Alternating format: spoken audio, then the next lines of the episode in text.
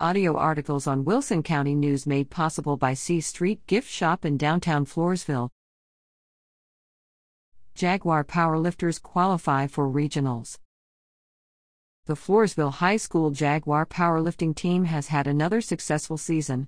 After winning the Kennedy Invitational meet February 16th, the Jaguars had 12 young ladies qualify to compete at the Region 5 Championship competition Thursday, March 2nd in Edinburg. Leading the way for the girls is three time regional qualifier and captain junior Caitlin Padalecki.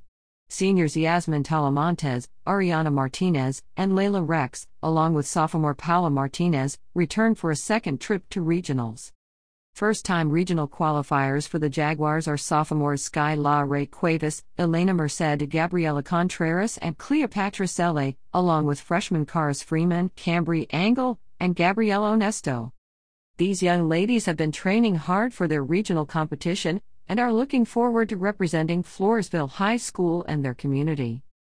The girls and their coaches are looking forward to seeing competition they haven't been exposed to this season, achieving new personal records, and just going out and competing while bringing exposure to Floresville powerlifting.